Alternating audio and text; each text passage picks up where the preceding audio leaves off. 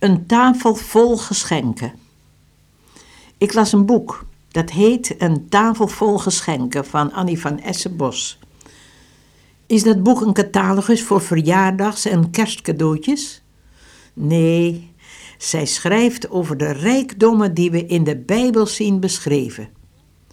Er is een overvloed van rijkdom, van voedsel, van vrede en blijdschap, van antwoorden op problemen.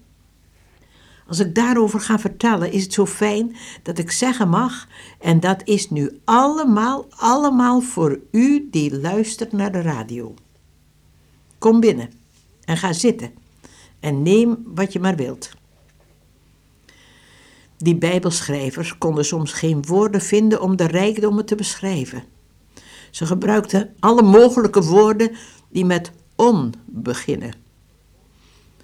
We hebben ongelofelijke dingen gezien. Ondoorgrondelijk zijn Gods werken. Onuitsprekelijke heerlijke vreugde. Als Petrus zijn onwoorden gebruikt in 1 Petrus 1 vers 4, waar hij het heeft over de erfenis die voor ons bewaard worden en wij voor de erfenis, dan noemt hij een onvergankelijk, onbevlekte, onverwelkelijke erfenis. Wat heerlijk solide, wat secuur. Die erfenis voor ons, wij voor de erfenis bewaard. Hoe komt het dat er zoveel woorden met on beginnen? Omdat de beloften in de Bijbel hemelse rijkdommen zijn voor nu, die we nu al kunnen genieten, maar we kunnen ze niet met aardse woorden voldoende beschrijven. O diepte van rijkdom, van wijsheid en kennis Gods, hoe ondoorgrondelijk zijn zijn beschikkingen en onnaspeurlijk zijn wegen.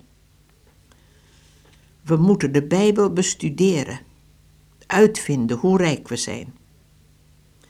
In Muttlingen zeiden de mensen over de Bijbelse rijkdommen: Niems dan hast, neem het, dan heb je het.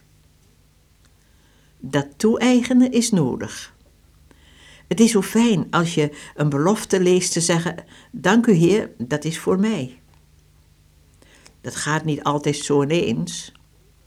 Paulus, die zoveel wist, de Heer zo goed kende, schreef in Filippenzen 3, vers 12: Ik jaag ernaar of ik het ook grijpen mocht, omdat ik door Christus gegrepen ben. Het is een strijd van geloof, vooral in tijden dat je omstandigheden zo moeilijk kunnen zijn, als alles zo donker is, zo dreigend. En toch kan het. Ik vertelde alles over Betsy, mijn zuster, die in een concentratiekamp verhongerd is. Op een dag zei ze, toen we verschrikkelijk geleden hadden: Wat een heerlijke dag hebben we gehad. Wat hebben we veel geleerd over de rijkdommen die we hier op aarde al hebben en het beste komt nog straks in de hemel.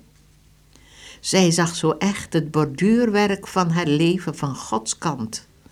Wat God borduurt door lief en leed in het weefsel van een mensenleven, vertoont een beeld waar niemand weet gewisse duiding aan te geven. Aan deze zij schijnt lijn bij lijn dooreen te wirren en te warren. Daarboven zal het een kroon zijn, omgeven door een krans van starren. Als je zo de Bijbel bestudeert, kun je zelfs zingen in de grootste smarten blijven onze harten in den Heer gerust. Misschien zeg je, maar hoe moet je dat doen? Hoe kan ik die rijkdom nou nemen? Ik hoor er nog helemaal niet bij en ik begrijp het ook allemaal niet. De Heer Jezus zei: Je moet wedergeboren worden, dan kan je het koninkrijk Gods zien. Dat wedergeboren worden is in de familie van God geboren worden. Dat doet de Heer Jezus. Hij maakt je een kind van God. Maar wij van onze kant moeten, mogen de Heer Jezus aannemen. Zeg maar ja tot Jezus.